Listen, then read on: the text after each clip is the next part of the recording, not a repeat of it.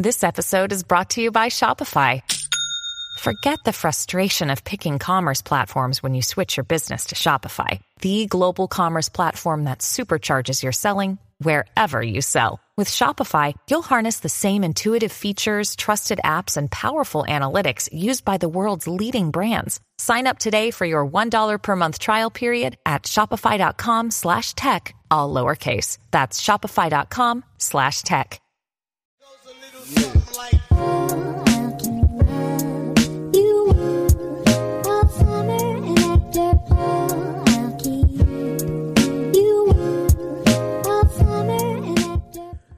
everyone, welcome back to the CryptoLogic podcast. This is episode 195. Man, that's a lot. I have a special, special guest today for the LCX community, quant community, and so much more. We have Token Nicer. I was trying to figure out how to pronounce it correctly. Token Nicer on the podcast. How you doing, brother? Welcome to the Crypto Logic podcast. I'm honored to have you on. How you doing? I'm doing great, man. Thanks a lot for having me. I've been a big fan of your videos on YouTube for quite some time now, so Wow, I appreciate I that. Thank you. quite honored uh, coming onto your podcast and actually getting to talk with you. Oh man, I appreciate that. Thank you. Hey man, I've been watching you for from afar and seeing and now like bringing LCX to um I guess to my platform. I since I, I told you on air, I've spoke about it in the past, but I never really went like heavy centric on it. And once I started, I started meeting, um, started following you, Ruel Black, and other other uh, uh, Cravo, other um, LCX and Quant, and you know, crypto related influencers or content creators, whatever you know we want to be called. You know, like I like being called content creators. I don't really like the term influencer, but um, it was it's awesome seeing how this brings us all together, and I'm really it's like really cool that we you know, we got to connect and and uh, doing this podcast. I think it's dope. Yeah, no, for sure. Um, just to add on to that, uh, I'm not a big fan of the uh the whole term influencer either. I Either, like to, yeah, yeah, like I I like to use the term educator because I feel like we're bringing something actual useful to the people out there. But yeah, just like um seeing these communities grow together and I think the most beautiful part about it honestly is seeing the overlap in these different projects and communities. So you have you see people that aren't maximalists who see what's in LCX but also see what's in XRP and see what's in quant and they can accept that there's coexistence in this space. yeah, and and it's like, and I love when they're the partnerships bring um different communities together, right? So we have LCX, and then all of a sudden last year, Quant announces they have a partnership with LCX. That brings those two communities together because LCX is like, oh, we have a big time, you know, crypto that's powerful that's partnering with us, right? And and, and then the Quant community is like, why is this? Who is this LCX company like they're partnering with? And then it brings the community together, and we both bring information to each other, right? And then you got H Bar partnering with. It's just, I think it's awesome when those things happen, and then we have speculation with AVAX and LCX having conversations, right? And if they bridge, and it's just, I think it's like the most beautiful thing because it's like how you know me and you, or you and I, and other uh, influ- or I see influencers, other educators, content creators, um, bring bring their content together, right? And then share share their insights on what their favorite tokens are, their journeys, and how everyone explains things a certain way, a different way, in their own unique way, you know. And and I just think that's like the beautiful part about crypto is bringing everything together, like like you said, like everything overlapping. Yeah, for sure. And like um p- part of that is just like we're so early in this space, right? Like I think I've heard people say like we're at only about like two, three hundred million active crypto users. So like there's so much opportunity in this space, not just in terms of investments, but in terms of like building out your own personal network, right? Mm-hmm. And community, building your own network, building your community, and we were talking about that on um off air. You know, and there's so much like this. Pod, I'm excited because there's like so much we're gonna like touch on.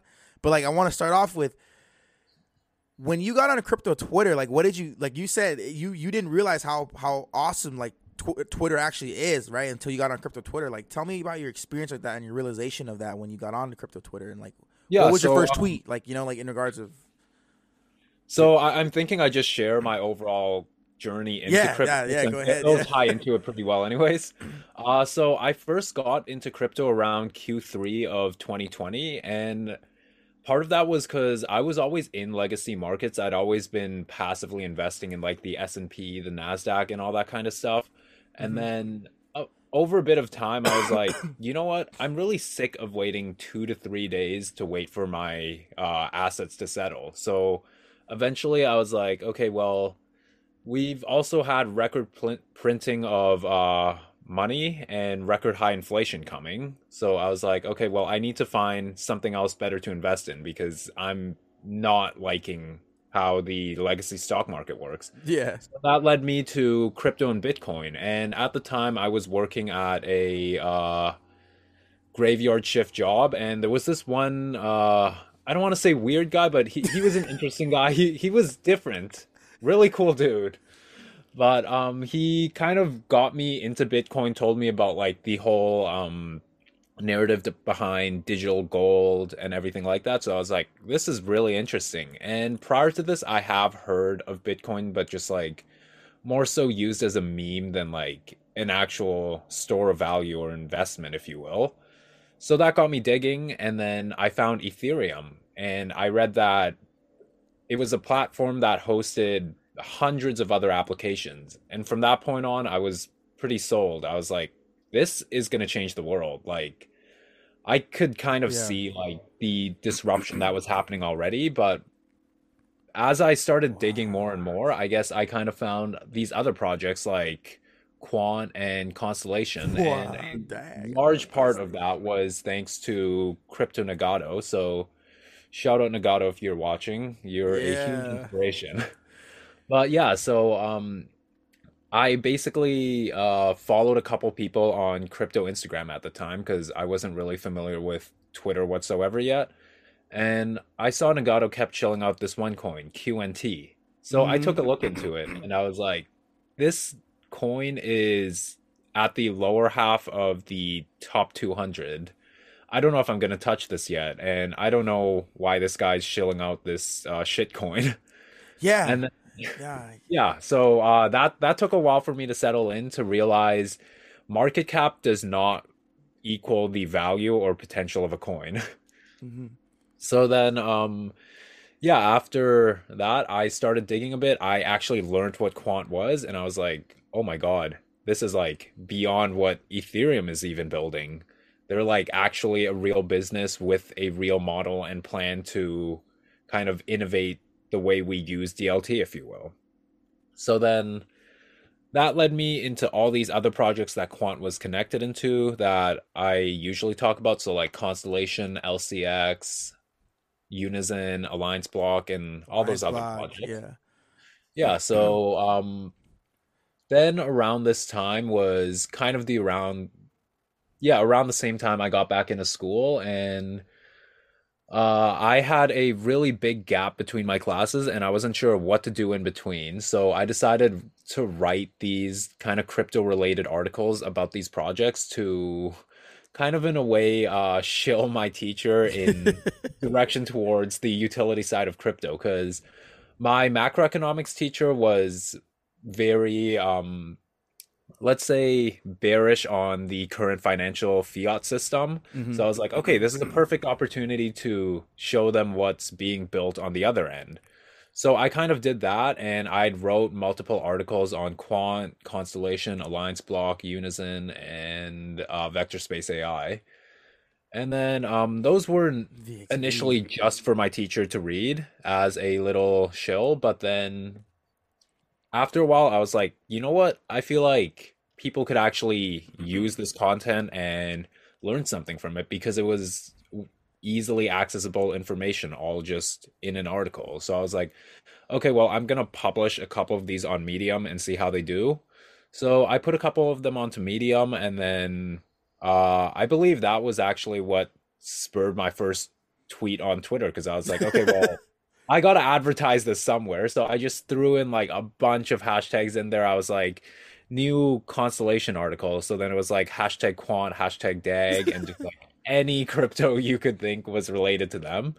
And um, I also posted it into just like some community telegrams. And luckily, I was fortunate enough to gain some traction pretty quick. Some guys from the constellation community was were kind of pushing out my article, like Dagnum, for example. Mm-hmm. So that definitely gained me a bit of traction, and then I was like, okay, well, I guess I'll keep doing this. So then over time, I just kept posting more and more articles. And for a while, I was pretty exclusive to just Medium articles. And then after about two months of that, I kind of expanded into other content platforms. So you guys are seeing like YouTube and Spotify. Yeah. I've kind of reached out into. So yeah, it's kind of just like been a process overall. And yeah, we're definitely still growing. That's that's that's awesome. It's like um every story that I hear on this podcast, it's always started with not always, but a lot of times, like 60, 70% of the time, there's always that one guy that's some quote unquote weird guy that was like, Hey, you hear about this Bitcoin? Hey, you hear about Dogecoin? Like uh, last week I had um uh, invested in life on the podcast. He said his buddy or his coworker came up to him was like, "Hey, have you looked at this Bitcoin like in like years ago, right?" It's just so funny, like how that that is like kind of normal for a lot of people. Where Yeah. it's like somebody just threw it out to me, you know, and it's funny because you like fell into utility right from the jump, which is very lucky. Like it's very good. Like that's amazing because a lot of people, a lot of people, I think, that are in crypto today, that came from 2021, that bull, that big when the when the bull market uh, awoke or started, came from the you know what the Dogecoin um, Yeah, they're they're kind of overshadowed by that whole like meme Mhm. coin stuff, and they believe that like if it happened once, it can happen again, Yeah. right? Yeah, and then for me personally, I got into uh I saw Gary Vee talking about NFT, So I got introduced to Bitcoin back in 2015, but I never bought it. I just thought it was like a oh man, this is not in the movie Dope. So the movie Dope, they explain what Bitcoin was and they they, they use Bitcoin and stuff like that. And um, from there, I, I knew of it. I never looked it up. I never. I just was like, "What the heck, Bitcoin?" And then I saw it around like, you know, social media or whatever, right? Like if you if you kind of went down like little rabbit holes. But I thought it was like for the dark web. Like, oh, if I use this, I'm gonna get in trouble. So I was like, I'm not gonna, I'm not gonna use it. So, oop, let let Bitcoin slip away from my hands, right?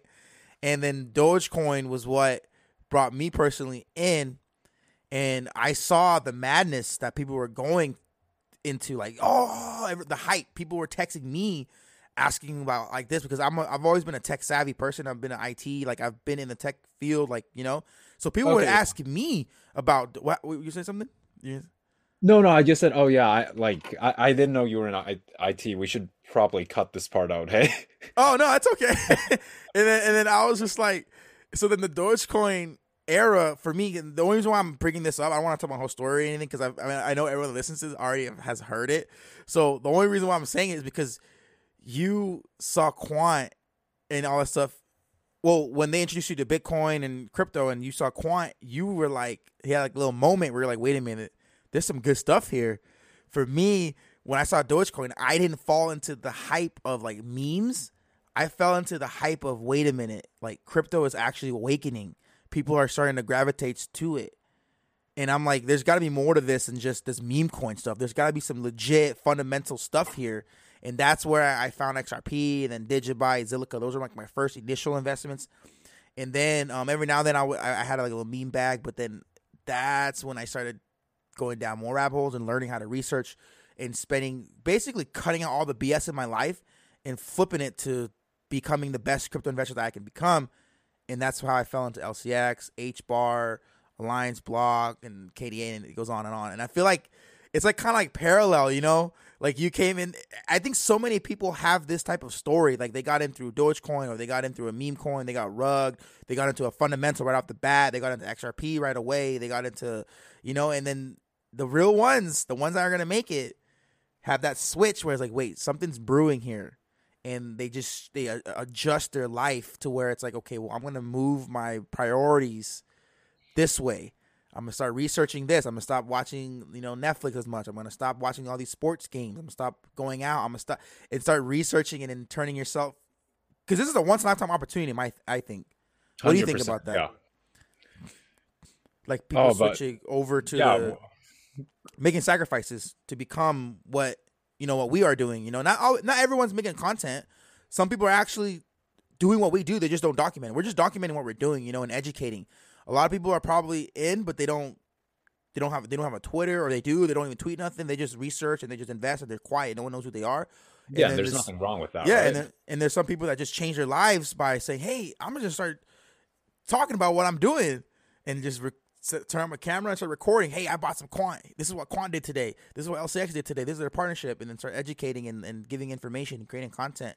What do you think about that dynamic going into the future? Like, is this remnant to how the internet boom was, how so the social media boom was? You know, how people were making fun of people who were influencers back then, and now those people are like financially free because they took the chance of you know posting and and you know whether it was faking till you make it or not. But like now we have this opportunity where we're creating content, and five years down the road, you know what could happen, right? Like, what do you think about that? That is it compare comparable to that? Uh definitely, man. That uh that was a lot of good stuff that you put into that uh I guess what you had to say there. Um just to slow down a bit, I guess I wanted to add that um I can relate to you on the whole um being shilled Bitcoin earlier on, but Yeah. never taking any action because um what actually happened was um I I don't know if you know him, but uh have you heard of Charlie Shrem? He's like a Bitcoin OG. I think that sounds familiar. Is there? Does he have like a Twitter I could pull up? He probably has a Twitter. Yeah, he's like pretty big. He got in some shit a while back, like back in 2013, 14, because he was running like a Bitcoin exchange that was like How do you spell his last name? Schwim. S H R E M. Oh yeah. Yeah, so you, you've probably like seen him. Yeah, I have. So, Mhm. um, back in my freshman year in 2014, I yeah, in 2014, my English teacher actually like personally knew this guy, so he actually came to my school to talk about uh Bitcoin pretty much back when it was like I, I don't know how much it was, but this was like back early 2014. And I remember bucks. being like, okay, this is a pretty cool idea. So I went home and asked my parents about it. And my dad lost his shit at me. He's like, "You know this shit's used for buying drugs, right?" That's what I thought. the- like, what the hell are you trying to do with this stuff? And I was just like, I, I was just curious, man. yeah. So we definitely missed out on a bit of an opportunity there. Oh yeah, that's that's funny because the movie Dope was about Bitcoin and them buy, selling drugs and getting payment in Bitcoin. That's I think everyone thought that. Everyone thought that people were buying like illegal guns or trucks. yeah, like I, I didn't even know it was being used for drugs. I was just like, this is some cool internet money stuff. it's not traceable and all that stuff. I'm like, we didn't realize the power of the blockchain. But then that was like, you know, Ethereum was just coming out in 2012, right? I believe. And 2015. 2015, 2015, and and no one really knew about about what the possibilities of what could come um, from from this technology, right? And dApps and smart contracts and stuff, and Ethereum coming out changed the game, and um, that opened up a whole new sector, right? DeFi and everything to what we have today. And now, yeah, I mean, now we have contracts just yeah. absolutely changed everything, man. yeah, now we have NFTs. Now we have um, DAOs, nodes, all this stuff. There's like a different new hype every few months. So we had the meme coin era that awoke crypto, and I think basically created crypto Twitter because I think crypto Twitter was around, but not as much as it is now. The meme coin era woke that up, and then we went to NFTs, and NFTs stayed right. They're still they go up and down, up and down. They're their little cycle, and then we had DAOs, then we had nodes right? And then everyone's just copying one another and trying to be the best version of this bird, a best version of this token, or the best version of this protocol, or whatever. Staking definitely. and all that stuff, and it's just, it's just, it's like the Wild Wild West. There's so much going on that you have to like kind of block out the noise and like really stay fundamental and know what you're investing in. Otherwise, you can lose a lot of money, which I personally did, right? Trying to try things out, which is, I mean, you learn. That's the best way to learn when you try things out. Right? Like I got into time. Um, I bought a bunch of couple. Oh man, I I, I, I bought a bit of time with some play money too. I feel you, and I was like, "Hey, this is cool. I'm making money, like two hundred fifty thousand. And there was people out there that were saying this is the dumbest thing ever. And I'm over here like they're just hating. They're just hating. They're just like they're just like old school investors. Like this is the new school, you know. I was like, Well, I mean, I, I think when I when I bought into it, at least deep down, like somewhere inside me, I knew like there's no shot eighty percent APY is sustainable. But I was also just like, you know what? I put some play money in. If it goes to zero, it goes to zero. Yeah. This I think a lot yeah, it's funny, but then it's just seeing how seeing how like big the community got for those. Um, you have now you have like the nodes and and it's crazy, man. It's it's crazy what crypto has become over a course of a year. In my Yeah, opinion, and just you know what I believe to be really driving like all this community and stuff? It's incentives. Because the reason why, for example, Time blew up so hard is even though it was ran off Ponzi-nomics, it's because everyone had an incentive to kind of grow that ecosystem out, right? And mhm. every project does have its own sort of community-based incentives. yeah, and and there was a face to it, right? Daniele was the face to. There's someone that you can go to. Daniele, like I don't know why people need to have like a face like to to to the and when he says everything's gonna be okay, everyone's like, oh, he said everything's gonna be okay. He's not gonna rug us. It's on Avalanche. Avalanche is legit layer one. Like it's not on like you know and and then we started seeing like Fantom crumbled. Right? Who knows if they'll ever come back? They could. They may or may not. And now everyone's seeing Luna tumble. Right? And you're like, man, like these tokens made people a lot of money.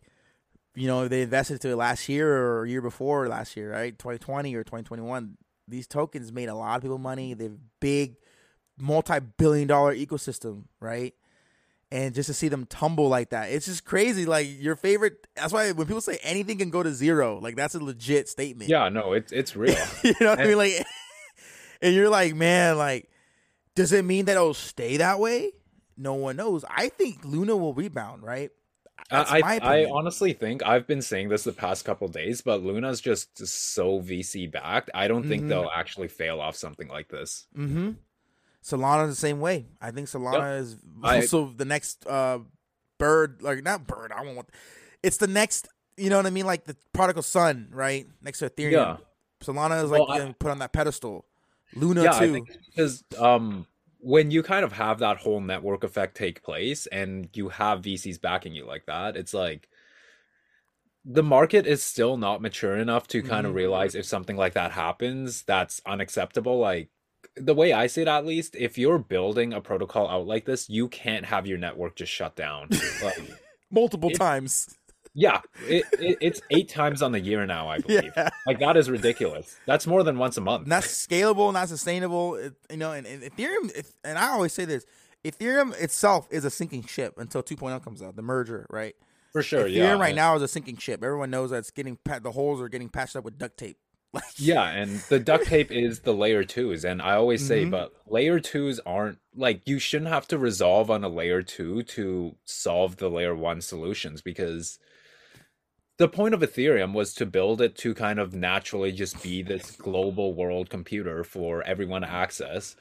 But if you need layer twos and all the stuff like that, the barrier to entry just becomes all that much higher, right? and you got to go through the layer two to utilize. Like, I don't know. I just think that you're right. Like having having a necess- necessity to rely on these layer twos to keep it running is not sustainable long time long term, especially with other platforms and protocols trying to build on it or build through it, and they have to go through these layer twos to you know be able to utilize it. Yeah, it's Um, like you shouldn't have to do that. You yeah. should just use the core infrastructure provided on Ethereum and be able to kind of use that as the core application, right? But Mhm. and and that's why I think something like DAG. When I research DAG, I'm like DAG is going to be something that's going to be the future of the blockchain technology. DAG and HBAR, right? Using um, I always get it wrong. The the hypergraph or ha- hypergraph technology, hashgraph technology, Hypergraph is DAG, and then HBAR's Is- uh, Hashgraph. hashgraph. I I I'm saying uh, I was saying that DAG and H bar are going to be the future um, of the blockchain technology. I think it's still ahead of its time because we're still getting used to the blockchain technology, which I think personally is outdated in crypto terms, but it's still new to the general public, to the actual world, right? But if you really think about it, it's over what twenty, almost no, like ten years, twelve years when It's been about 10 years now. yeah, Yeah. ten years. So that's it's still new to to the average consumer or whatever. But if you really think about it, it's kind of like in it's like old, right? And that's why having DAG and that type of technology, that's going to be the newer version of the blockchain. That's not my opinion. I don't know if that sounds like crazy or not, but I think that we're going to move. We're going to have to move to that type of technology, infinitely don't scalable, far-fetched at all. faster. Um, you know what I mean?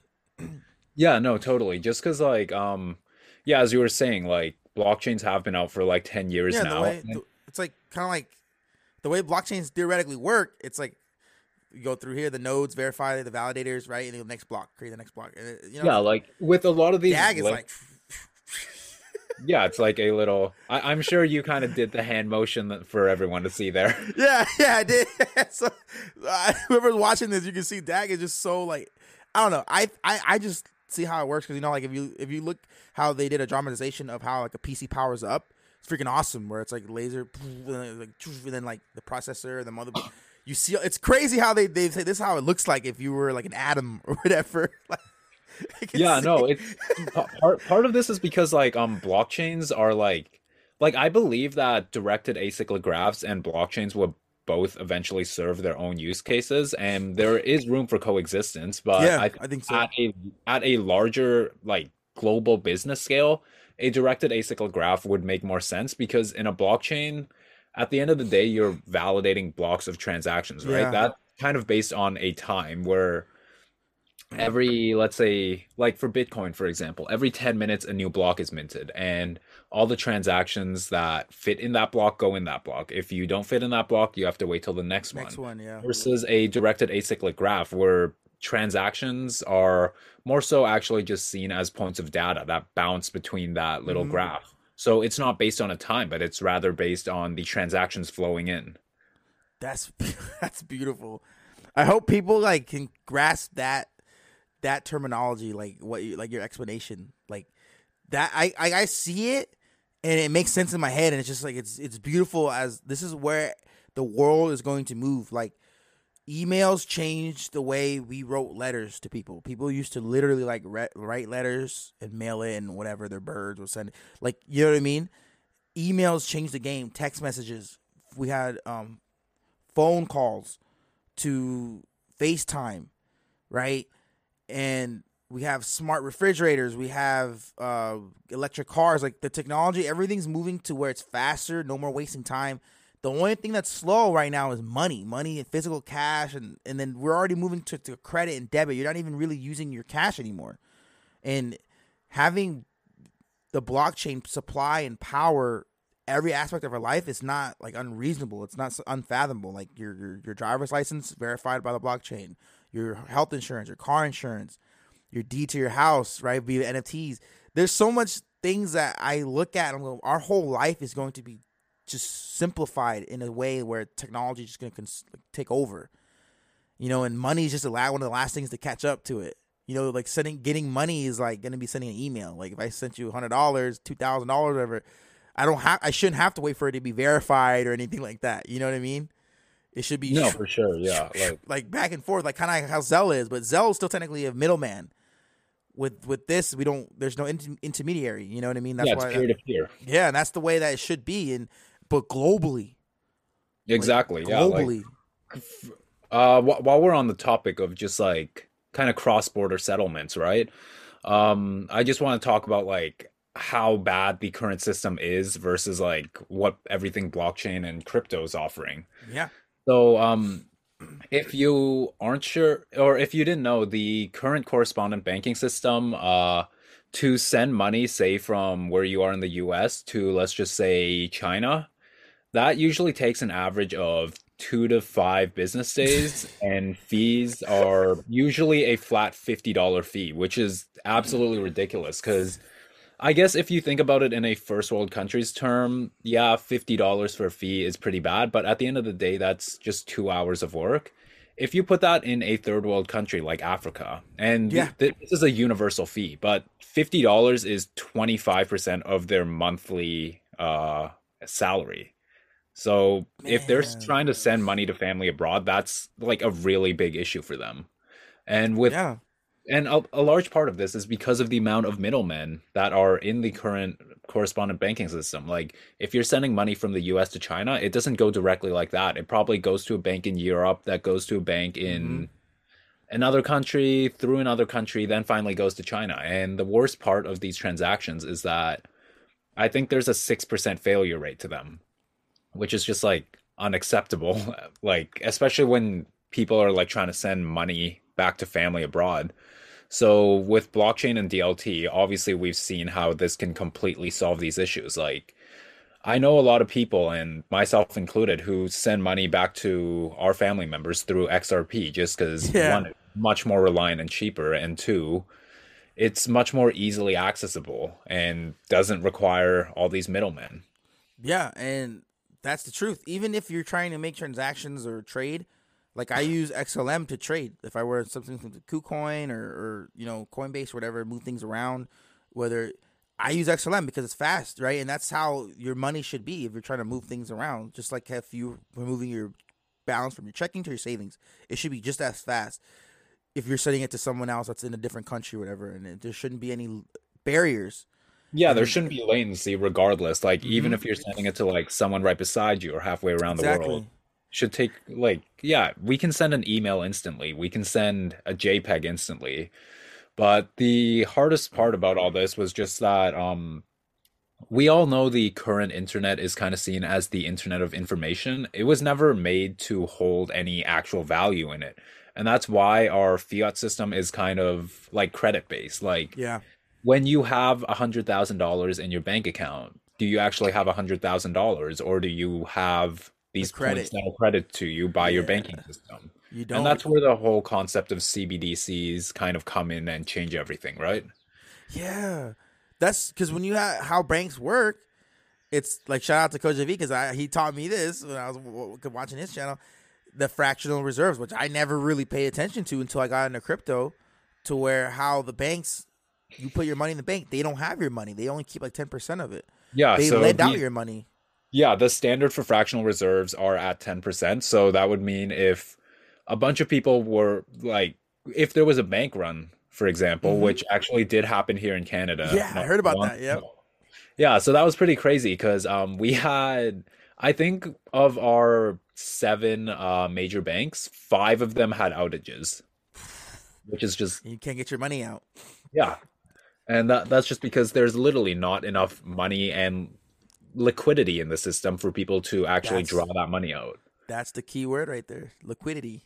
Exactly. and that's why crypto CBDCs and all that changed the game because you actually own the the asset then you're wherever you have it, wherever you have it stored. In the bank, they technically supposed to have your money. They don't. They're lending it out for people getting mortgages, car loans, etc. And they're making money off of your money, and you're not making anything except one zero point point zero zero zero one percent. And which is why something like Anchor Protocol or another protocol that allows you to lock up your your crypto, you make money off of it, lending it out Exactly. rather than That- the bank making the money off of you. of- You know what I mean? So yeah, that's the to- whole term of be your own bank, right? Yeah. Like that's a very popular saying in crypto, and I think people don't get that. They they don't know because they just think be your own bank means hold your own coin Yeah. in your own ledger. But no, there's so much more you can do. People don't get that. I'm like, t- I I've had conversations. I'm like, why would I want be my own bank? I trust Bank of America before I trust like Coinbase. Like, why would I want my my paycheck to go to Coinbase? Why? Because you can buy something with the Coinbase card and earn four percent back of uh, XLM. Make like ten dollars a a week off of XL by earning XLM. But if you if you if you're buying gas, which you do primarily, you should be, especially right now with all the ti- the prices up. You you're you're technically buying gas every week, 40, 50, 60 bucks a week. You're gonna be making money back just by using that. Obviously, the other rewards, you know, credit cards have rewards and everything, but you can be earning your crypto back that actually can increase in value. That's one variable. You can get your paychecks directly deposited to Coinbase or whatever if you want to be centralized, right? People who are, you know, there's some people that are against centralization, which is fine. Yeah. But being your own bank means that you control that money. You can lock it up. You can move it somewhere wherever you want to move it. You could lend it out and earn interest on it rather than just leaving it in a savings account, losing it to inflation because the percentage you're earning isn't keeping up with the percentage of inflation. Like it's you're losing money just saving it. Like you know what I mean? I don't know. I no, think- man, exactly. Like, uh, since you brought up the whole point of inflation, um, I guess some people might not know this about me, but I don't just cover crypto. I mean, like you probably nine- too, like Uh, ma- macroeconomics. That's like my actual major in school. So I do look at stuff like CPI, core inflation, uh, unemployment rate, labor force, all that kind of stuff. mm-hmm. So uh, just to just because John brought up inflation, I've decided. Uh, I just want to highlight one fact about inflation lately. So, we've been hearing about inflation just like spiraling out of control around crypto Twitter, and hearing how the Fed has pretty much come out and said only expect to see rate hikes for the rest of this year. Yeah, there's like four more meetings I think this year. Four more, yes. And each so meeting is they're gonna raise it by like point two to Point point five. five. Yeah. Point five. They said they're not going to go over point five, so I guess we've got that going good for us. But right now, inflation is sitting at eight point five percent. This is a level we haven't seen since 1982. So f- forty years. Yeah, so it's been 40 years, Yeah. and there was a recession from 1960, I I believe the late 1960s to 1980s. And a recession for anyone out there it means the economy people aren't spending money during that economy as much as they, they normally would, right? Yeah, Um, I mean, so uh, economic growth is slowing down, Yeah. but so is uh, disposable income for people. mhm. So yes, in return, GDP would be going down. That's oh okay. So like my question for you, right, is would is crypto? So if uh, with with inflation and and all this stuff happening, right? Everyone always I always hear the term hedge, hedge against inflation, right? People go into assets when this time comes. Yeah, the, like the richest people do stuff, right? gold, silver. And some people have asked me, why if crypto's supposed to be hedged, why is crypto going down?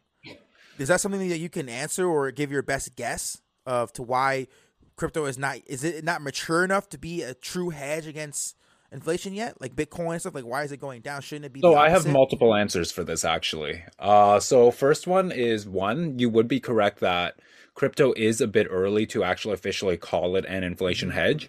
We have seen times where it has decoupled from the rest of the markets and served as somewhat of a hedge towards kind of I don't want to say market downturn, but it's kind of behaved its in its own way at times relative to Yeah.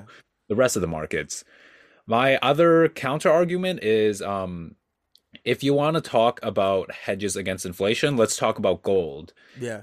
Inf- the M1 money supply has gone up 40% in the past uh 3 years now, which is just absolutely ridiculous. That means 40% of the money supply has been printed in the last 3 Yeah. years.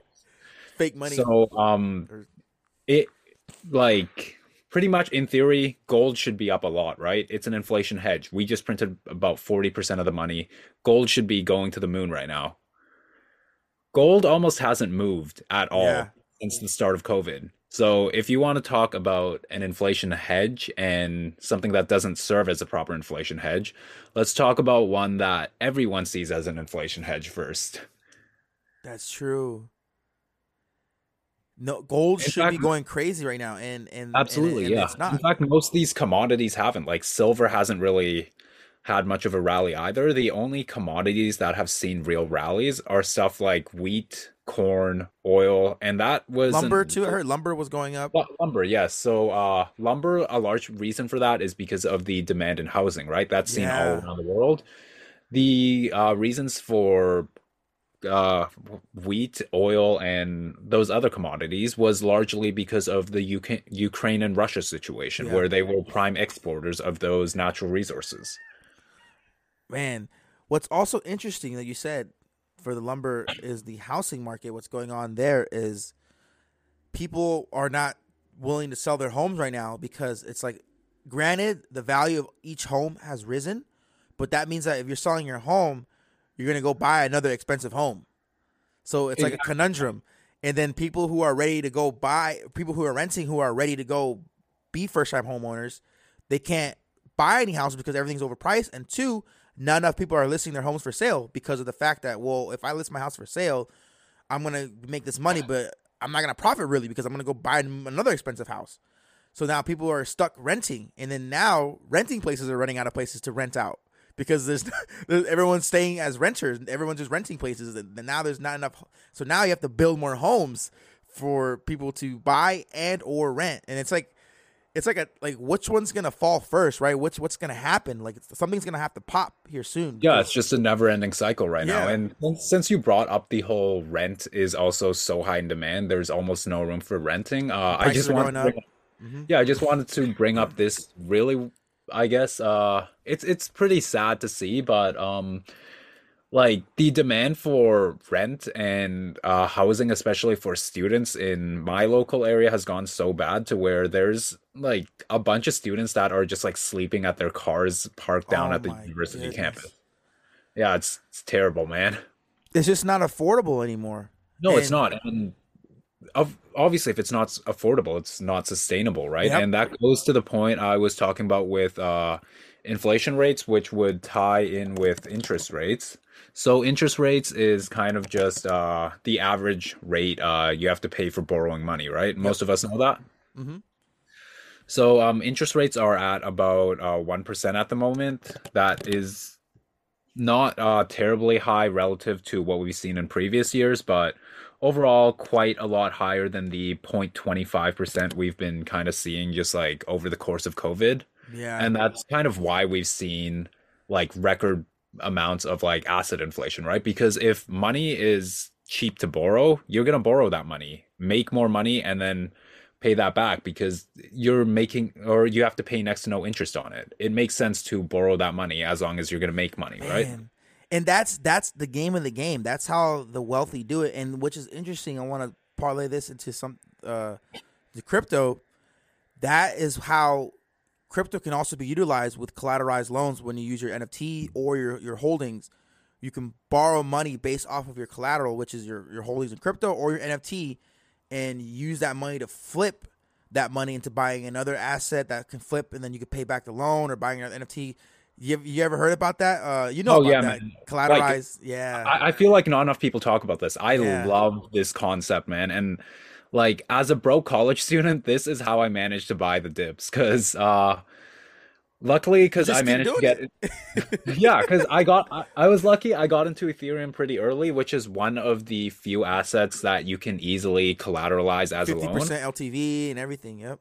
I usually go 25% just because interest rates are set to like 1%, so you don't really have to pay that much. But Yeah. yeah, so just um it's something I want to warn people against to actually learn to do before you actually do it first, because if not, you're gonna get your coins Liquidated. liquidated, Yeah. and that never feels good. I guess on the plus side, you don't have to pay taxes for it, and you get some gains, Yeah. but still never feels good to just lose your coins, right? So yeah, definitely do read into that before you actually do it. But like a saying I've learned is leverage and debt are always see are taught as bad things in the main mainstream uh, education system. If you learn how to use leverage and debt properly, that is a very powerful tool. And that's that's what they don't teach you. They don't want you to do that. No, they don't And- want you and- learning that, right? and that is how you become successful and wealthy. That's how that's how they've always done it. The elites, the wealthy, whatever you want to call them, that's what they've done in since the history of since 1920s, early 19, you know what I mean, the 1900s, 1800s, since the history of time is of, a, of an economic community, right? Is using leverage and debt to build their wealth, right? Exactly. Like, um, I know Michael Saylor says this a lot. I know neither of us probably cover like that much Bitcoin, but uh, let, us not use. Well, I'll use Michael Saylor as an example, but for other examples, let's use guys like Elon Musk and Jeff Yeah. Bezos. Those Yeah. are two of some of the richest people in the world. 90% of their net worth isn't stored in their wallets, it's Nope. stored in their stock options. And they don't sell these stock Credit options. lines stuff. yeah, they borrow against it exactly because now you're not selling the underlying asset, and in return, you don't have to pay taxes on that underlying asset. Yep. And that's where this whole kind of controversy around the tax loophole stuff and people complaining about the People rich don't get it. people think like, oh, tax the rich. Like these people they have hundreds of million dollars in their bank. Like, no, they don't. Most most of I watched this documentary um uh recently and it was about the owner of the Lakers. At the end of the documentary, it was like a dramatization of it. He was saying he's like, I spent eighty million dollars this year. I have a few thou- few thousand dollars in my bank account, but I got fresh line of credit. And then he's like, and I have a uh, a team that just won a championship, uh, uh, Lakers in the 1980s. He's like, I'm gonna be fine. And people think like, oh, he had a failure. I'm like, no, they won the championship. He spent 80 million dollars, and he only has a few grand in his uh, bank account, but he has a fresh line of credit. and he has a team that's gonna produce him money in the future. It's an asset. His asset's gonna produce him money. And he was saying, and in the beginning, he was like, I only had like ten or thirty grand cash. I had to sell my homes. I had to sell, like, you know, to buy the team. And I'm like, man, like, you think that they have all these hundreds of millions of dollars. I'm like, no, they have their assets, they have a little bit of cash, and they borrow against whatever else they don't want to sell. And that's exactly. how they come up with the cash. And then they flip it, and then they pay it back, and then they get to keep their assets, and they just keep moving and keep doing it. And I'm like, that's why they don't get taxed. I'm like, you can't tax them. Rich people yeah, don't have, don't work for their income. The people who get taxed the most are the people who work for their income. Exactly, yeah. And like uh to just add on to that, like for example, uh because um your income is what gets taxed. Your stock options don't get taxed until you sell them. Mm-hmm. That's why a bunch of these rich people ask to be paid in their company stock option yeah. rather than their salary. Like, for example, Mark Zuckerberg, the CEO of Meta Labs, or I guess Facebook, doesn't he get like a dollar a year or something like yeah, that? Yeah, a dollar a year. Yeah. That's his paycheck. Yeah. but he's rich. He's worth billions. Net worth exactly, billions. Yeah. Billions. Like Facebook at one point was a trillion dollar company. So I, I said this on my YouTube video, um, the most recent one. I said Meta maybe taking a big downfall right now. They're I'm like, honestly, this is my prediction. I was like, you know what? I think they're, they're like Instagram and all that stuff. Yes, they're they're trying really hard to compete with TikTok. Inevitably, they're going to lose. I think TikTok will take over as the face of social media where people want to be on social media, but they'll be on using TikTok. Obviously, right now, Instagram has that effect of people posting pictures and celebrities and rappers and actors and posting things, right? Because it's, it's been around for so long. Meta is actually trying to, I think, in my opinion, move away from that and become really a Web3 platform where they're going to be crypto friendly, metaverse friendly, where it's whatever it is they want to do. I think they're trying to move away from that social media narrative, and then I don't know. They have the potential to to be all in one though, like have a have a Twitter type atmosphere, a TikTok type atmosphere that's YouTube centric, to where it's like information can be fed out, and I don't know. I think they're moving away and moving towards a Web three type of platform, which is what they changed their name to that Meta, and they're gonna let TikTok and them. All right, you guys go ahead and just keep running social media then. Like you That's guys, a really interesting take, and um, I think they're I gonna, guess this, they're gonna rebound. Kind of, yeah, uh, this is kind of the way I see it. I don't see them completely fading away from the whole social media mm-hmm. scene. I think the whole idea of social networks and this whole Web three concept will blend together into one. Yeah, that's and, good. Yeah, blending. Yeah, that's that's yeah, more, yeah. I guess this this is gonna be more down the line. Like probably we'll be in our like 40s, 50s by then, but like 20 years from now. yeah, 20 years from now, I think there's going to be a point where it's crazy to think about. The line between social networks and the metaverse are like in one. Like they'll be the same thing. You're not going to go on like you're not going to wake up and go on Facebook. You'll it, uh, if by then the uh, go-to is metaverse goggles, which I don't know if I'm that big of a fan of yet, but if that's the go-to, I think how it'll work is you put those metaverse goggles on and you can enter the Facebook world. But because of interoperability being such a core component that pretty much everyone has agreed on as being a core component, I think we'll have a metaverse that's completely interoperable with any social network. So you could walk into TikTok, you could walk into yeah, Facebook. That would be Instagram. insane. And that's the, and I, I don't mean to cut you off, but that's how the power of crypto money, right? Crypto in general, currency, that's how it's going to parlay into it. That's why play play to earn games, like things that you do in that type of environment or a metaverse. I could send you money, like I can go into the metaverse, buy my digital shoes, and give you money for it, like, and it's real money. Like I actually get that money. And then I, I remember Mason talking about crypto. Mason talking about this. You can have actual jobs in the metaverse and get paid, like yeah, in real life, and that's possible. Like it's possible, like and then like like a GTA type of world where you can go in and, and be a, a teller at a bank in the well, metaverse. You, I don't know. It's it's, it's one thing I'm most like hyped on about this whole crypto space, like whether it be DeFi, NFTs, metaverse, play to earn gaming, all that stuff, gaming, is, change everything.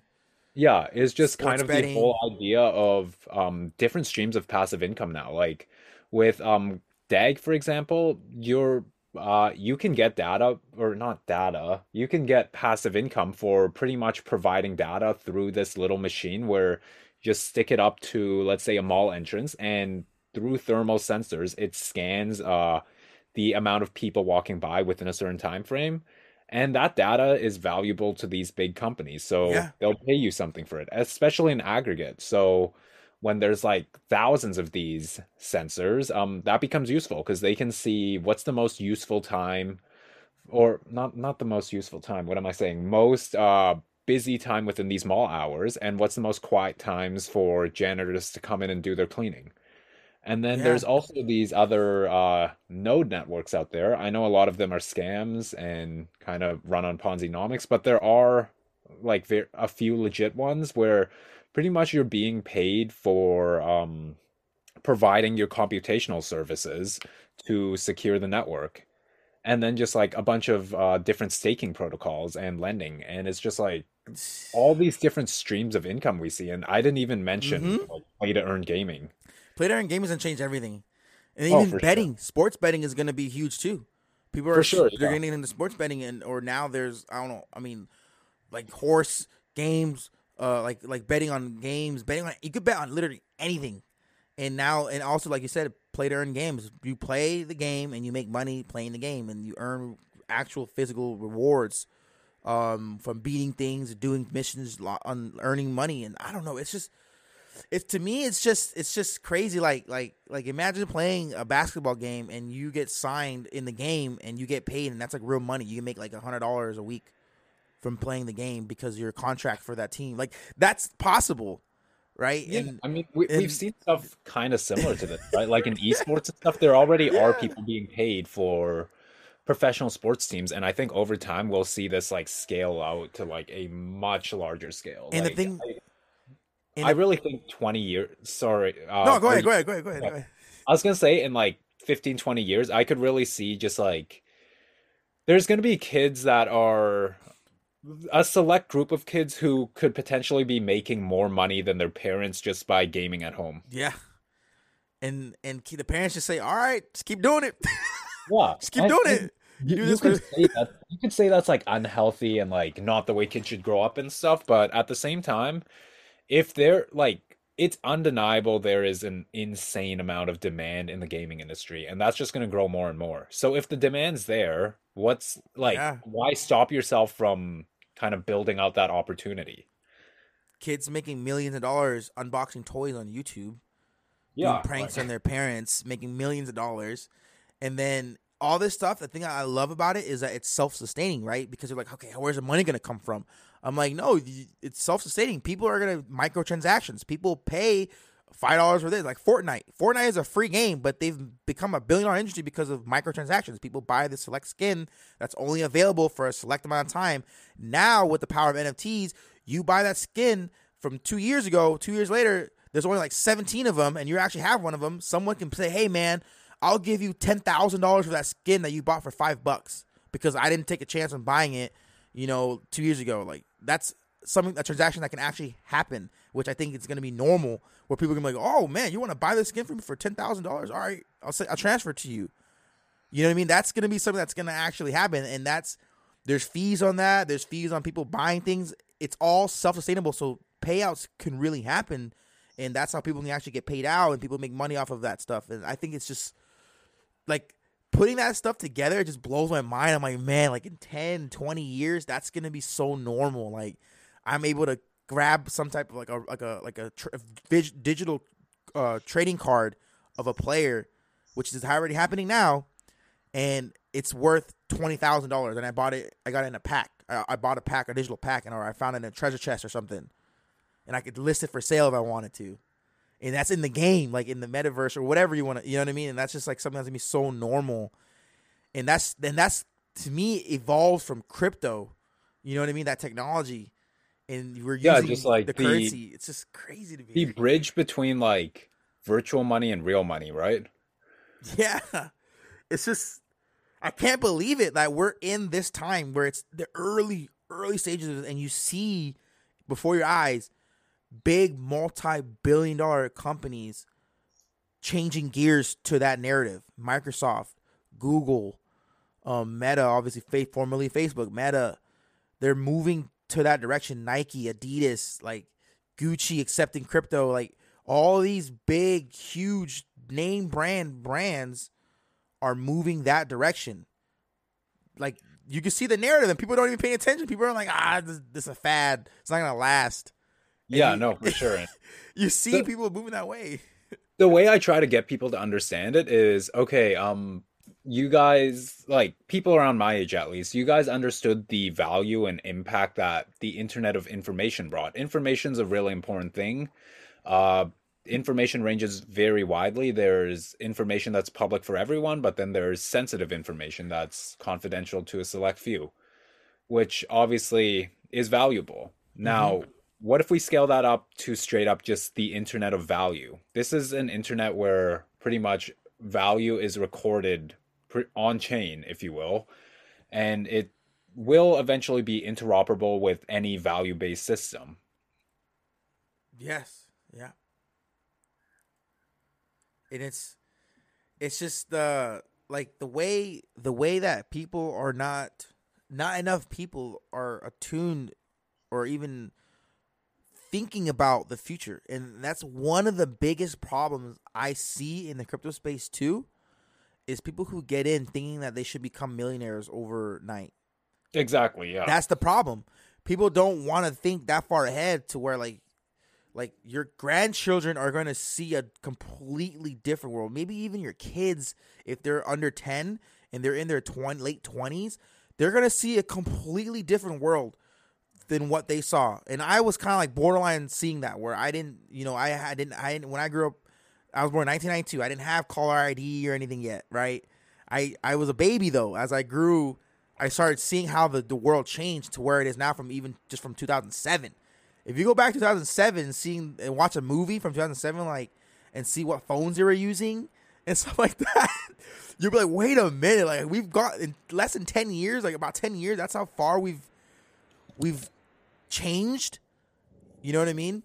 Just by no, using, yeah, using of our phone, we had flip phones and stuff like that, and now we have FaceTime. People are calling on their Apple Watch. Eventually, you're gonna be on FaceTime on your watch.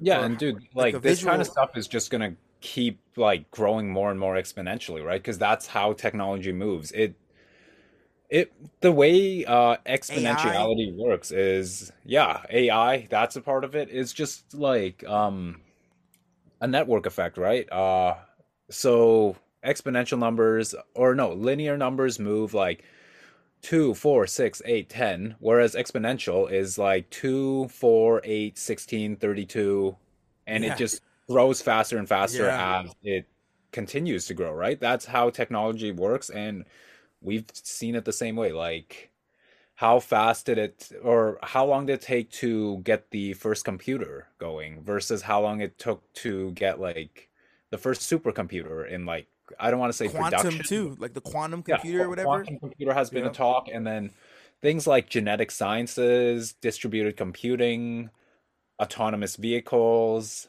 Yeah, drones, yeah. self-piloting stuff like uh, um, air air air vehicles, stuff like that, self-driving cars, like you said, autonomous vehicles, and then the AI thing, building a computer brain and putting it into some type of technology, a dog or a human uh, robot thing, something like that, where it's like a computer brain that does calculations can, and can think on its own and, and make decisions based on the computer. Like it's the power of the computer, right? Like it's crazy where it can process information. That's gonna happen one day. Yeah. Where, wherever they want to put it, they want to put it in a in a computer where it's talks to the computer. They want to put it into a robot body, a robot whatever. That thing is going to start solving problems without the need of us implementing information into it. It'll be able to take voice and and have access to the internet and find an answer, just like Alexa, right? Like you talk to Alexa, hey Alexa, what color? What, what what's the weather going to be like? It pulls information from somewhere instantaneously. Hey, who's singing this song? It listens to the song. Oh, this person sings this song. It's by this person. Like the way that it's able to pull information, eventually it'll be self thinking and then constantly always listening and learning and retaining. That's the key. Retaining the information and learning from it rather than just projecting the information to you but then retaining it and then growing from it. That's going to be the next part of evolution. I think that we're going to see that's going to change the world. It could be good or bad for us. I don't know, right? For sure, yeah. Like, uh, like the idea of like machines learning over time is like a really interesting concept because now you're giving them like a almost human like yeah, um, memories. All they need is memories and emotion. They need memories and emotion, and I don't know if they'll ever have emotion, but if they have memories, it's that's gonna be scary because they'll remember things that you told them. You know what I mean? exactly. but as long as it, but emotion, that's the next part where it's like, oh, like I don't, I don't even know if I want to be alive to see that the emotion aspect of it because Yeah, I don't yell know. at There- it, they Th- know. There's movies out there that have shown why this I might be robot. a bad idea. yeah, maybe maybe having them remember things is okay, but once they start realizing, like if you're mad, sad, angry, hate, they, oh, that's gonna be bad for the world. I think because this world has a lot of hate, it has a lot of love, but has a lot of hate, has a lot of jealousy, has a lot of anger. But then we also, you know, it's it's pros. It's um obviously the yin and the yang. We don't need another a third party to come in and judge us at this Yeah, point. for You know what I mean? We don't need that because we were already we're still going to wars in 2022. Machine That's- learning. process. That's that's the the next critical part, and obviously I know that Elon Musk work on Neuralink and um, being able to um, have um, something to where people who let's say people who can't walk they're able to walk again. And I, I remember watching on Joe Rogan talk about that, how he's able to fix that problem. And um, he was like testing it with monkeys and stuff like that. Like he was putting this chip in the head, and he could I don't know, it's crazy. It's like That yeah, I, haven't seen I haven't looked into. Neuralink that far, but that that is crazy. Um while we're on the topic of uh just like AI and machine learning, I have a quick clip I yeah. Let me see. if would be pretty good to up. show everyone. So I have you. Uh, I pulled up your um thing right here. You just have to Okay, share your screen awesome. with me. Yeah. Um so are you are you familiar with Singularity Net at all? Mm, wait a minute. I think I've seen this. I'm not. I, I've heard. I've heard. I've, I hear these things, but I haven't done any. But um, pretty much what this project is focused on is creating um, artificial intelligence uh, products. So they are building a decentralized AI marketplace, essentially. Oh, wow. So it, it's a pretty interesting concept, and you're about to see the extent of what they've done.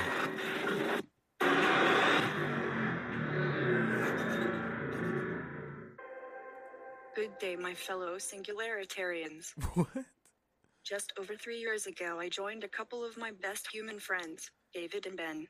Some would say my true biological parents, to create something very special and unique the Singularity Net Foundation.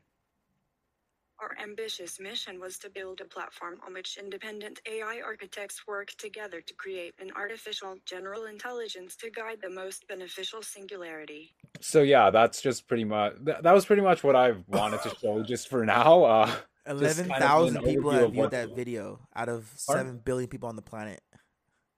Pardon? Eleven thousand people have viewed that video out of seven billion people on the planet. Oh, geez, yeah. Such a small amount of people that know about this. That's Yeah. And like I, I don't know, when I first saw that, I was just like I've seen this in movies before, man. Yeah, iRobot. Movies like that, where where a Terminator, like where the cyborg or like cyborgs, half human, half like when you pass away, they can retain your your your, your brain, your thoughts, and who you as a person, your consciousness, and Yeah, throw it into like- whatever they want. Like that's that's oh my god, that's Like the blend of sci-fi coming into real life is kind Yeah. of what we're seeing. like can, can we just make superpowers? Like, can I be able to be bit by a spider and have Spider-Man powers? Like, or can I bet I bet you with genetic sciences we could probably do that someday. Like you could blend your DNA with like a spider. I can't guarantee you'll still only have two arms and two legs, Yeah, but I think then- you'll be able to shoot some webs. Be oh man, that that would change the game. I know that you wanted to showcase some type of uh, map thing. Yeah, don't know if so um yeah. I, uh I guess I could show that real quick right now. Uh so I uh if you guys check out any of my uh YouTube or Twitter or anything, I post a lot of threads of just like uh deep dives of maps and stuff and pretty much how I like to do it is I'm a really visual learner and so pretty much anything valuable I see, I screenshot right away and add it into this little map. So uh crazy.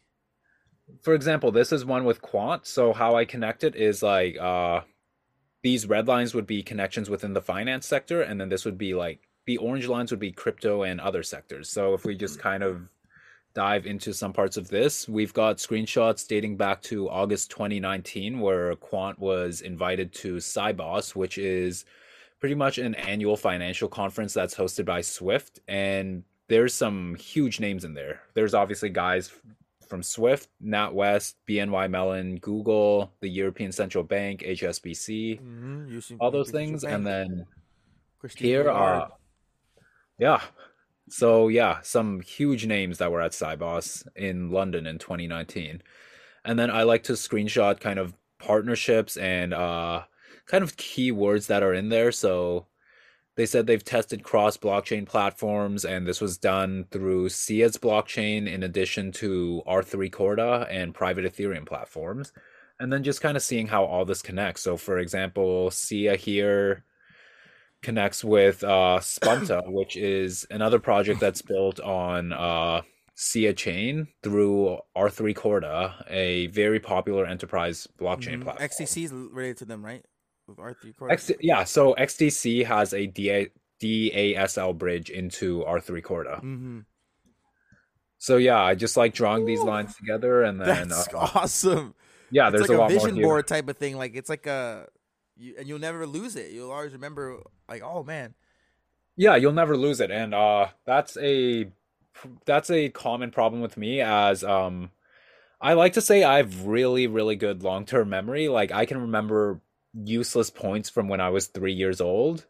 But if you yeah. tell me something now, I guarantee you 20 minutes now, I'm not going to remember it. I think I'm the same way because I have like distinctive memories of certain ages like that just that I'll never forget. I remember like if I was there yesterday and I was like maybe like nine or eight or whatever. Some certain things. I don't know if it's like a lot of things, but I, very similar to that. And I love visually putting things together. Like for me, growing up in high school and stuff, I love powerpoints. I loved being making powerpoints and basically putting things together and and, and like displaying what I want to say visually. This is this, and then like this is awesome. This is like this is awesome. Like I never I never thought about doing. I don't know why I never thought about doing something like this. This is amazing. Like I screenshot things and I just save it in my camera roll, right? And and like I don't know why I'm like the things I learned in school, like most a lot where I don't remember. Yeah, but, like I could have utilized learning how to do PowerPoint and everything like with this, like which I'm probably gonna start doing now because this is this is amazing. Yeah, no man, I'm like the same way, just like a very visual learner, and um, just like you, I screenshot just about anything valuable I see. Like I think on my phone I'm at over twenty thousand screenshots. I've got to start. I I've yeah. been saying I was gonna clean that out since like seven thousand screenshots. It's just slowly becoming more and more of like, oh my god, I do not want to go through twenty thousand screenshots. Yeah. But um, yeah, I just kind of found a way to kind of put use to these screenshots because I mean, most times the things you screenshot like, be honest with me. Do you really go back and look at them? Nope. Nope. Yeah. You say you're going to, but you never really go back and do it. And I can never find them again because I'm like, oh, what was that thing I found? Yeah, because you just screenshot more, yeah. right? so yeah, I found this to be really helpful. And actually, a good buddy of mine uh, around crypto Twitter, Citizens of the Future, he also does a lot of stuff similar to this. He's the one who kind of inspired me to start doing all this because he is also a very visual learner and his mind map is absolutely insane. Like his dates back to like 2018. Man, I need to start mine. I need to start mine and start going back in time and putting what I've screenshot with. This is awesome. For sure, man. And there's just like so much you find out by doing this because um that way this way you can actually like visually map out the connections and kind of be like, oh my god, I never saw this before, right? Yeah. Then when you add something new, it like it just I don't know. I think this this could change the game for a lot of people who invest but I think in this gener like right now, too many people are emotionally invested into these tokens and cryptos and platforms and protocols. People are too people people freak out. Yesterday people were freaking out. Oh, and absolutely. thinking everything was gonna go to zero. Everything was is over. Like, oh, it's over.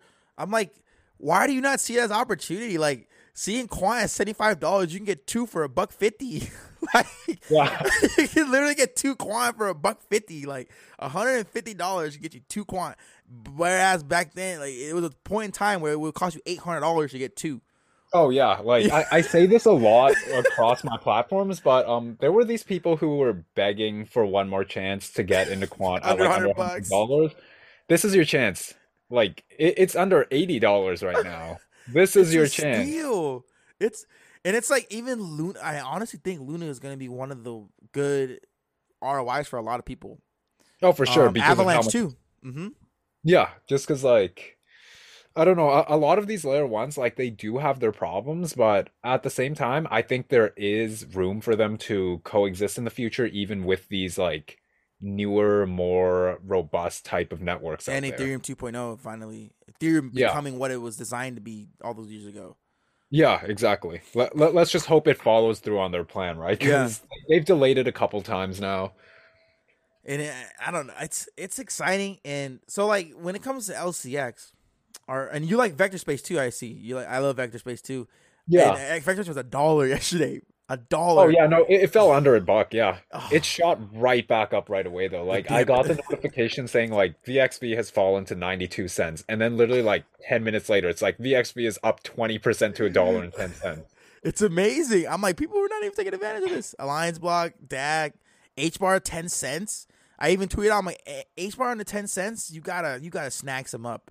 Like you have to snack some up. Like you know I didn't mean? even know H bar was under ten cents. Was- I might have to It hit ten cents. It, it was. I would say under ten cents would have been like you know it was like it was it was it was eleven and it went to ten like eight. Oh, okay, 10.8. okay. It was close. Yeah.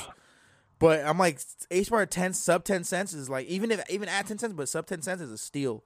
Um, and uh, that's why I'm like thinking like LCX. I just look at it. I'm like LCX is one of the biggest hidden gems that's in your face. That's like there's a strong community. The CEO's active, and it's like people are not even paying attention. I'm like, why are a lot of these big a lot of big influencers aren't even talking about LCX for some reason? I don't know why. Yeah. So With their wh- while we're on the topic of LCX, uh, do you think uh, how do you feel about us just like rolling over into a predominant LCX kind of conversation? Because I know that's a large focus on your Yeah. YouTube, and it's something I cover a fair amount of myself too.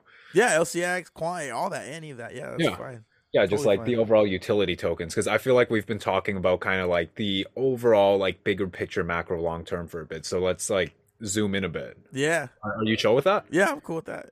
Okay, so yeah, um what really sold me on LCX exactly is uh kind of how they do their business. I really look at this space not quite in terms of like what's the coolest project you're building, but does your business plan look successful? hmm Can you actually generate profit and revenue? Because at the end of the day, that stuff is going to matter, right? Like if you're not making money, you're not going to be able to operate. That's just how this world kind of works Yep.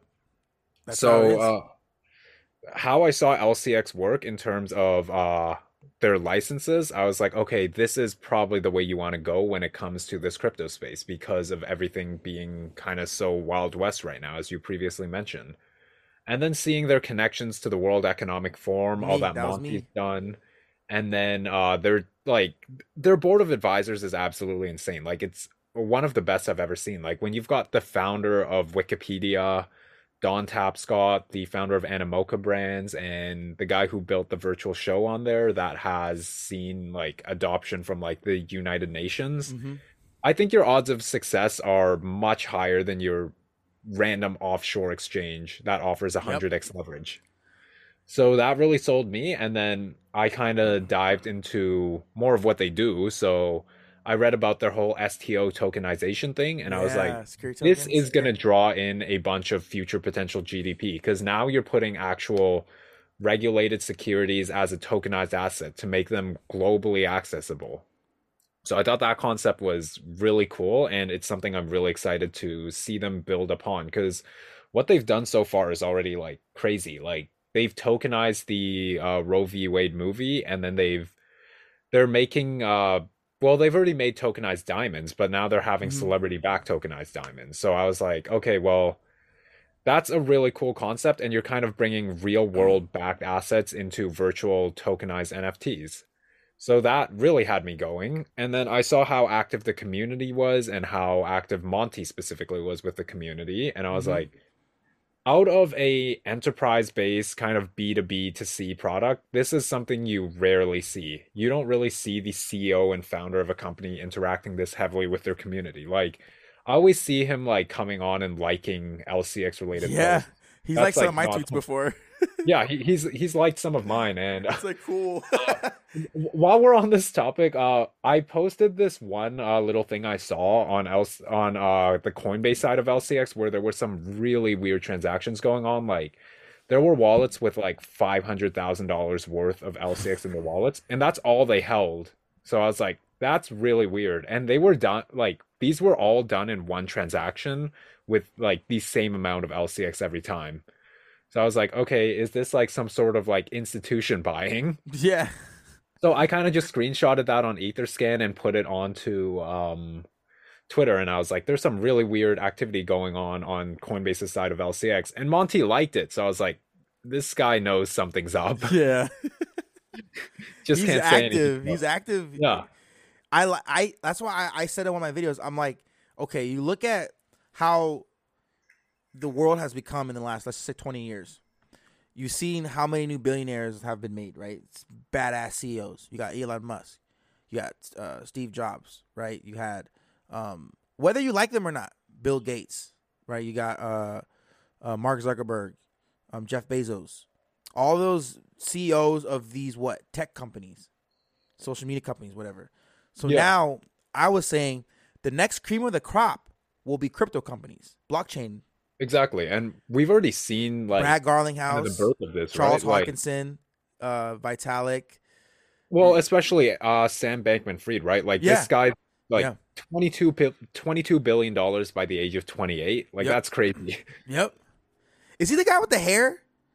yeah, the the weird hair, and then he, Yeah. uh, yeah, Yeah, that guy. Yeah, I forgot. the I- founder of FTX. Yeah, yeah. FTX. Yes, and I lo- and I think FTX is going to be one of the. It's it's it's it's primed to to be one of the faces of crypto. I think in the future. Oh, I think too, especially because they offer like leverage trading in like a re- really regulated manner. Mm-hmm. And like, they, they got humans- big humans name people leverage. behind it. They have like huge name players behind it. oh yeah, for sure. Like, crypto's kind Tom of gone to the point yeah. where if you have big names backing you, you have a very strong case for success. And As long as you you're not a rug pull, rug everybody. Besides a rug pull, yeah, there's a lot of those with big names behind them. But um, ones that actually provide some sort of use case uh, nowadays, it's like if you have some strong backing behind you, your odds of failure are a lot lower now, I want to say, relative to like, let's say in 2017, where I know a lot of us weren't around then, but during then it was like 99% of everything in the market just died. And And it was all forks of Bitcoin and stuff like that. yeah, p- part of that does come with market maturity because uh if you guys have noticed the initial runs in crypto were uh shorter lived, they were more volatile, but they uh didn't extend as long. And part of the reason for that is kind of the psychology because earlier on everyone was just like what the hell is this like crypto blockchain stuff? So the second something went wrong, everyone ran for the exits. yep. The second run, uh, some people were like, no, I think I see something building in here. So less people ran for the exits, but uh, it didn't move up as much because there's less like aggregate amount of new interest coming in, right? And Yep. that's going to continue to happen. But as we've seen, what also continues to happen is more people actually realize what's building in this space. There- There's true utility. There's actually things that can change the world, and that's why I think you got the Brad Garlinghouses, Charles, like the Charles Hawkins, whatever, whatever. I think Monty will be one of the, and even um the CEO of Quant. I always can't forget his name. Gilbert. Gilbert, yeah, I always tips my mind. CEO of Quant, right? Gilbert. Monty will be up there. I think he'll be one of the ones up there because he's he knows he understands how to utilize the commu- like the technology to stay relevant and help build awareness to his platform, to his protocol. And Exactly, yeah. and he's it's going to be inevitable just like the ceo of binance right he's always tweeting funny stuff and tweeting things it's just you just you just know like these guys got it they have it i think monty is one of those ones that has it he's not gonna let lcx fail i don't think you know and Yeah, Like- and um oh sorry, no go ahead go ahead it was just like it was just Okay, like okay. lingering thoughts Uh, sorry, there's just so many thoughts that run Yeah. through my head whenever I'm talking about Yeah. crypto. But uh, what I wanted to say about just because you brought up LCX's unlikelihood for failure, I really like talking about this because um, I don't know if you've seen, but on the LCX employees page, they do have one advisor that's completely blurred out, and you can only see the silhouette of that person. is it Have you it- seen that? i heard about that i heard that it was um brian armstrong Yeah, okay. So uh that that's actually what I was gonna lead into. Uh I kind of did some work and took a photo of Brian Armstrong, kind of blurred it to the same level that yeah they had done it on Photoshop. Everything matches up. The shoulder width matches up. The bald uh, head. the bald head, the ear placement. It was actually kind of scary. And so that got me thinking a bit. I was like, okay, well, that's really interesting. But why would Brian Armstrong join as an advisor of LCX? Like, is there any more evidence? So I looked a bit further. LCX is the only exchange token listed on Coinbase, exactly. which is really weird because Binance isn't listed on there, FTX isn't listed on there. I know Uniswap is, but I that that's like another case because that's like a DeFi governance token. But um it's really weird that neither FTX, Binance, KuCoin, any of these other exchange tokens are listed there because these are bigger ones. Most of these are well over a billion in market cap. LCX is sitting at 70 million in market cap. Baby, so, still a baby. Yeah, it's still a baby. It's still very under the radar. So to see Coinbase randomly list a token that's not even the top 100, that's another really exchange, right? Which is Yeah, and then the fact they listed it on Coinbase custody where this is a service for institutions to custody their tokens. Like they're not going to be keeping custody of things like Dogecoin and stuff, mm-hmm. but stuff that actually drives institutional demand, like Bitcoin, Quant, Ethereum, those kind of coins that institutions want to hold for utility purposes. So that was really interesting. And then seeing that Coinbase also works with the World Economic Forum, and then seeing uh, Monty actually having talked with uh, Jeremy Allaire of Circle, where Circle and Coinbase are kind of synonymously working together. Yep. So that really made me think like, okay, the odds of this guy, this mysterious advisor being Brian Armstrong, I feel like at this point is more likely than not. It looks just like him. I like initially when I saw this, I was like, it looks just the head, the way the, the, the black shirt, and he always has like his uh, a little bit of his neck showing, his chest showing. Like if you look at his picture, that's that's like him. Like you could tell. Yeah, and what, what kind of what kind of gave it away for me? No disrespect to Brian Armstrong, if you're watching this at all, is uh he's kind of got a long forehead. yeah, he's like right there. It's so funny. So yeah, uh, that really sold me on LCX because if uh, Brian Armstrong, the guy who's pretty much built the most prominent crypto exchange out there, is choosing to advise for this other exchange, well, you guys can think about what might happen. Yep. I think LCX. If you, I looked at the coin market cap uh, of, and you put it at like a billion dollar market cap. It's like a couple bucks.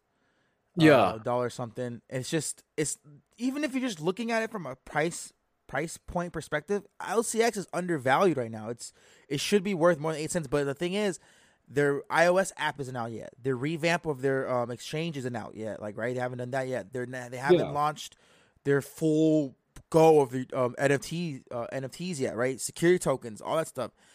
Once a year or two years from now, when they're ready to to, to take it to the next level, LCX is not going to be something that you see at eight cents. You're going to see it, you know what I mean, in the dollars range. It's not going. It's not going to look back. Yeah, exactly. Um, and like that's not even to mention like mm-hmm. they're they're going to be launching staking this year, so that's yeah. going to suck up even more of the supply. It's just going to be I'm just I just can't believe that not that many people are talking about it. I think a lot of people want to have tokens that can make money for people right away so they can have more um, credibility. That's what I think. Um, not everyone's like that, but I think a lot of people want to talk about tokens that can actually turn like a 30%, 40%, 50% profit or 100%, 1000% in, in a short amount of time so they can use that to build their platform. You know, that's what I think that's the problem with a lot of uh, people who create content when it comes to that narrative rather than just saying, hey, these are tokens that I like. I'm just documenting my journey and providing information. I don't care about how many followers I'm gaining. I don't care about that. I'm just going for the I'm in I'm in for the long run, you know, for the long haul. And I'm just going Yeah, exactly. Like I'm here to show you guys like what's happening behind the scenes, what's not being talked about and stuff. Mm-hmm. And um there was like one thing I was gonna say, it slipped my mind. Oh, I remember. I was like, one day, like that one. I, I think it's gonna happen. I'm like, I want to reach out to Monty and like have him AMA or host a podcast with him, like or have you on there too, like all of like you know what I'm saying, like yeah. That no, I, have tried asking him. You did? Yeah. He, he's he's not big into replying. I don't know if you've noticed. Oh yeah, he, he, likes a lot of stuff, but he yeah. almost never replies. Same here. He just likes he. The thing that's interesting is he did he shouted out my uh I think I don't know if he did you as well, but I think he shouted me on the AMA. He posted my link of Cryptologic John's been covering uh, LCX. Like I was like super like, what did he really? Oh, for that? real? That's Yeah. awesome, man. Yeah, I was like, I didn't know. He, I was like, what? People told me in the YouTube comments like, yo, he shot it on the AMA, and I went and went through the Telegram. Like, oh, he did, and it's on the LCX website where the AMA is on there. He posted. That's it. awesome. I was like, no way. Like it's pretty cool. Um, Yeah, I- seeing the recognition. yeah, like if you go to LCX and you type, you go to the search bar and type in um, Cryptologic John, it pops up. It's freaking cool. It's so cool. I was like, no that, way. that, that's gonna be up there for many more years to come. There it is, right here, and then, and Yeah, he's I'm the one that typing- posted it. He said Monty. Uh, so the community host asked had the question asked, and then he posted it right here where it says Monty Metzger CEO, and then he posted it. And people thought that it wasn't him that posted it. And if you go to the actual Telegram, you'll see that it was sent from him. So he shouted out Lark Davis and me and myself. Yeah, I'm just seeing this right now. Damn. Okay. And at the bottom, Monty Metzger. He's the one that posted that. I, I had no idea Lark Davis had ever talked about LCX. That's interesting Right? because Yeah. that's like a pretty big like. I think this is one of the guys we can use the term influencer as. Yeah. Oh yeah. Like almost a million. Yeah, no, he, he's big. I don't. Yeah. That's so crazy. I think I'm excited to be a part of this journey. And that's why I said I'm like, hey, in ten, in five years, I want to be recognized as oh, John. He was talking about LCX for the longest time. There's just like how people who are in Bitcoin, you know what I'm saying nowadays. Oh, I was in Bitcoin in 2015. I was trying to get people on. You know, I'm not gonna be like a maxi or anything, but you know, there's a bunch of tokens out there that are gonna do well. VXV, Oh, yeah. DAG, Quant, HBAR, XRP. If they win the lawsuit, right? Um, even Ethereum, people who bought Ethereum like you did back in the day. Um, there's so much opportunity that we have in this generation in this moment in time, and I see so many people just sleeping by on it. But you know, I'm I'm grateful that I was able to gravitate towards this. However, it happened. I I felt like I was too late, but then I realized how early I actually am. You know, it still is kind of early, especially with a crash like this, with a flash crash like this. It's I don't know how people are not paying attention when it, when markets are down like this. Like this is your opportunity to get in. You know. Yeah, I and- feel like uh, I think a big problem is a lot of people don't like they learn about I don't even want to say learn, but they hear about all the stuff that is going to happen from crypto, so they go into it, but they kind of ape into it with all the money they have. So once it goes down, they're like, "Well, shit, I don't They're have any money out. left. I'm just gonna like turn the screen off and like wait until stuff goes up." That's not the that's not that's not the way you do it. You know, I, I don't know the right way to do it, but I just know that hey, you got to be able to respect the space. That's my main thing. Understand that we're still early, and understand that you should not just put all your eggs in one basket. You have to do research. You have to figure out, you know what I'm saying, and and find the connections, find the blueprints of what their mission is going forward, and invest and know. And it's okay to move on from tokens from time to time. It's okay, you know. It's okay to to to say, hey, this is not for me anymore. I don't know, but you know what I'm saying. Like you can't just be gung ho on it for to ride or die. You know, you can, but the, that's why I say the best thing I say is just respect the space. If you respect it, which means you're doing your due diligence, you'll be fine. Like as long as you know that, hey, I'm honored and grateful to be in this space at this time. Take your time and and make the sac- the the recommended sacrifices to be in this place because you can't be a crypto investor and then never research anything just buy things based on the price you're not gonna Yeah, make it exactly. like you, you have to do the research You even watch a youtube video that's considered research that's why it's people like us who make content so people can consume the information if they don't want it if they don't know how to do it themselves they're able to consume information that we're giving them the news partnerships um connecting the dots we're providing yeah, information exactly. for that's people. Mm-hmm. like why we do what we do, right? Like, I'm sure you can totally relate to this, but the way we get all this information together to put into a simple video, we we usually have like 20 different browsers open, and we're Yeah. like word searching like LCX, Liechtenstein, or command like, F, command F, Yeah, Command F, F. Type it in. Command F, man. That is that is the trademark button I press on my laptop for sure. Yeah. It, it, it, just find start finding things, going down rabbit holes, finding. I read in between the lines, um, and that's why I fell in love with Flow. And Flow is, you know, one of the things how I found it is through researching Dapper Labs and researching uh, NBA Top Shot and then UFC, the NFL, Crypto Kitties, and then realizing Flow powers all of this, and then deep diving into their connections and everything. And that's just one example, right? You go to XRP with the ISO twenty thousand twenty two, and then you go to the Yeah, for World sure. Economic Forum, and you see how these dots connect yeah, one another. engine, engines connected. To, you know what I'm saying? And you start looking at all this stuff, like what the hell? It's just it's crazy. It's yeah, like but uh, c- c- just because you spoke on Dapper Labs, um, I actually think it's a really interesting project, and like the amount of backing it has is Yeah. like definitely really interesting with like all these like big name companies behind them. Like, it's I really think in the NFT space, this could like really be one of like the trademarks, especially because like they were in charge of the whole NBA Top Shot thing. hmm And then UFC's they're making they're doing it for UFC and they're doing it they're they're doing it for UFC and they're doing it for uh uh the NFL. Yeah, so like I think when you have that, like they're really capturing a bunch of like the, I want to say like athletic entertainment kind of Mhm. uh, market share. Their base their headquarters is in Vancouver, Canada. Oh shit, that's Yeah. like very close to where I am. and I, I didn't even know that. They're valued at 7.6 billion. I think that number is going to going to continue to rise.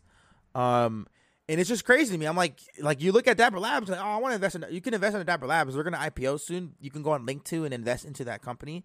Yeah, Um, you need to be an accredited investor though to invest in them. But if you want to invest on their underlying technology, it would be Flow, which is a lot of companies are going to do this. You're gonna you have to find the underlying technology that that's being used, utilized, and you find your way. Polkadot has a bunch. Um, like it's just it's just a rabbit hole of things. I don't want to go on a rant, but it's it's a rabbit hole of things, and and I just think that we're so lucky to be able to research Google things, whereas 20 years ago you weren't able to. yeah, like I, don't know. I, I think just like the overall growth of everything, especially like technology, just as we mentioned earlier, is just gonna continue to grow faster and faster, and especially because we're seeing it flow into like we're seeing it blend with like c- community incentives and like behavioral economics. I think that's just going to accelerate it even more because now we actually have an incentive and reason that benefits us individually as humans to kind of continue growing out these networks together. Yeah.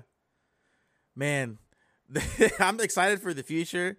But yeah, I, I think you know I think that's a lot of content for a lot of. I, I can go I can go on for another hour, but Okay, um yeah, no no, I, think I could like talk on this stuff all day. I already do Yeah. anyways, but yeah, the the 10 minute thing did pop up again. Oh, okay. case you're curious. yeah. So I think uh with that though, we we have 8 minutes about right now. I think uh how would you feel if we just like left it off with like a little uh like final yeah, that's fine. I'm final with quote that. for the community. Yeah. Yeah.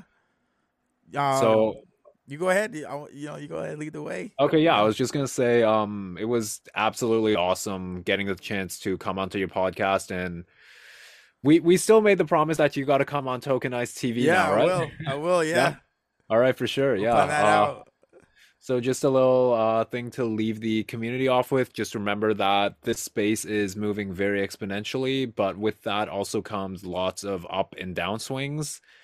And Mm-hmm. so the most important thing is just to remember the long-term trajectory of where the space is going, what is going to happen, the evidence we've seen to believe that, and just stay strong to your conviction. That's beautifully said. I'm looking forward to going on your podcast. I'm thank you for coming on. And like you said, realize if you are looking at the crypto space right now, you're in the right direction. If you're, you're, you're if you're if you're questioning what's what is this about, keep following that intuition. That's that's that's what's gonna take you deeper and deeper into this space, and then you'll start. Your life will change. I look at life so much differently now, being in the crypto space and meeting amazing people and it changed my life in a way where I never. This wasn't planned for me. You know what I mean? I don't know if if for you. This wasn't something that was planned for me. I didn't wake up, you know, say, oh, I'm gonna be a crypto investor in the future. It, it just fell into my lap, and I fell in love with it. And it's like this is gonna open up so many doors for me in the future just by being in this space and and understanding that how early we are. And I think that a lot of people have that realization.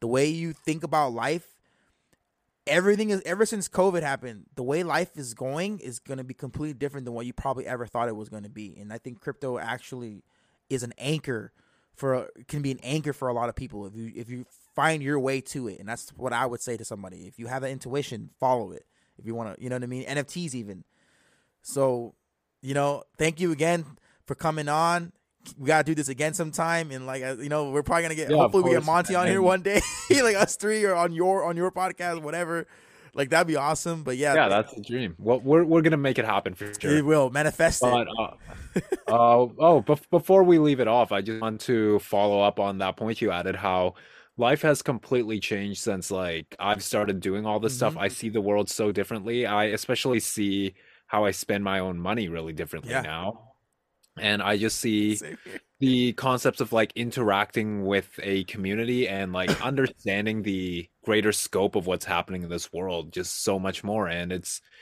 I, I always say this it goes way beyond just learning about crypto. Like when you study i guess i'm going down another rabbit hole real quick so hopefully we got time for that but when when you're studying lcx you're not just studying a crypto company. You're studying laws based in liechtenstein and Mhm. how a business runs. When you're studying vector space ai you're not studying another crypto project. You're studying biosciences. Yeah you're studying how uh, genetic particles work together. And when you're studying Constellation DAG, you're studying cybersecurity and data encryption. So really like what we're learning in this space is really valuable. And don't think ever like even for a second that what you're learning will become invaluable and that facts it's a waste of time no matter who tells you. like quant with interoperability. That's like my that's my favorite word in crypto. That's what drew me into quant because I'm like we need things to interoperate with each other around the world globally. We need things to be able to connect with one another. And Exactly, and yeah, Quant like- being the queen of interoperability, that's that's gonna change the game.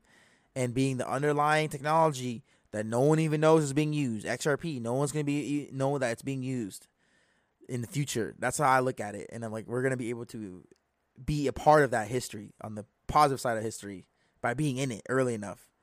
Like you Yeah, said- exactly.